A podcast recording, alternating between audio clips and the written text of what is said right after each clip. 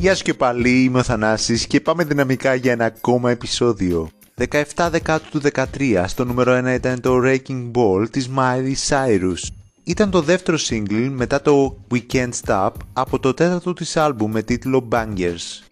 Η παραγωγή του έγινε από τον Dr. Luke και τον Circuit. Οι δημιουργοί το έγραψαν έχοντας την Beyoncé στο μυαλό τους. Η Cyrus δήλωσε πως πήρε έμπνευση από τους One Republic και από το πόσο ο Timbaland έκανε κάποιες δυνατές μπαλάντες.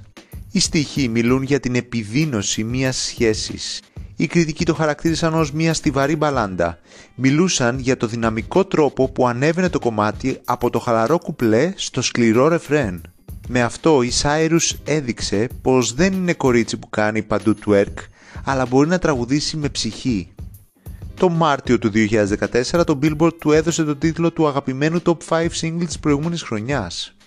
Μετά από την κυκλοφορία του βίντεο κλιπ κατάφερε να ανέβει στο νούμερο 1 στην Αμερική χαρίζοντας τη Miley το πρώτο της νούμερο 1.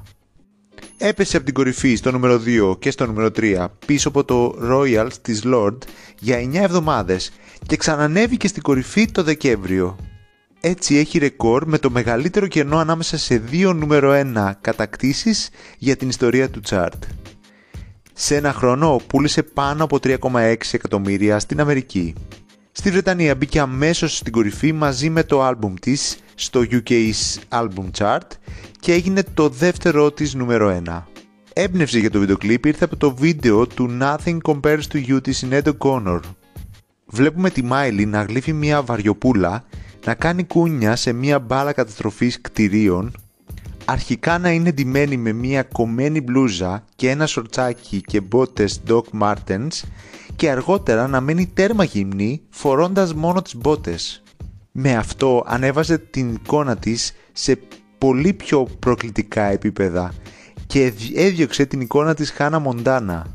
Με πάνω από 19,3 εκατομμύρια προβολές σε 24 ώρες, η Miley πήρε το ρεκόρ από τους One Direction με το Best Song Ever και το έχασε αργότερα από το Anaconda της Nicki Minaj. Το 2017 η Miley δήλωσε πως δεν είναι και η ίδια μεγάλη φαν του βίντεο. Πάντως έχω και εγώ ξεκάθαρες αναμνήσεις με το πόση μεγάλη φασαρία είχε κάνει το βίντεο κλιπ μαζί με το κομμάτι αυτό. Πάμε να τα απολαύσουμε, είναι ένα από τα αγαπημένα.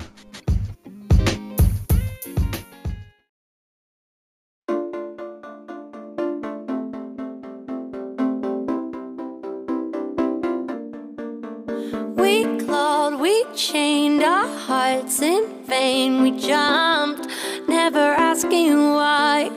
We kissed, I fell under your spell of love.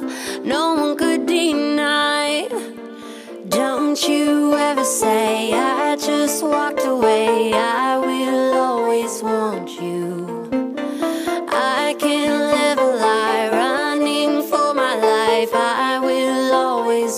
you.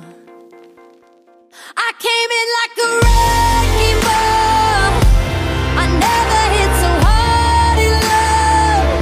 All I wanted was to break you all you ever did was write me. Yeah, you wake me. I put you high up in the sky, and now you're not coming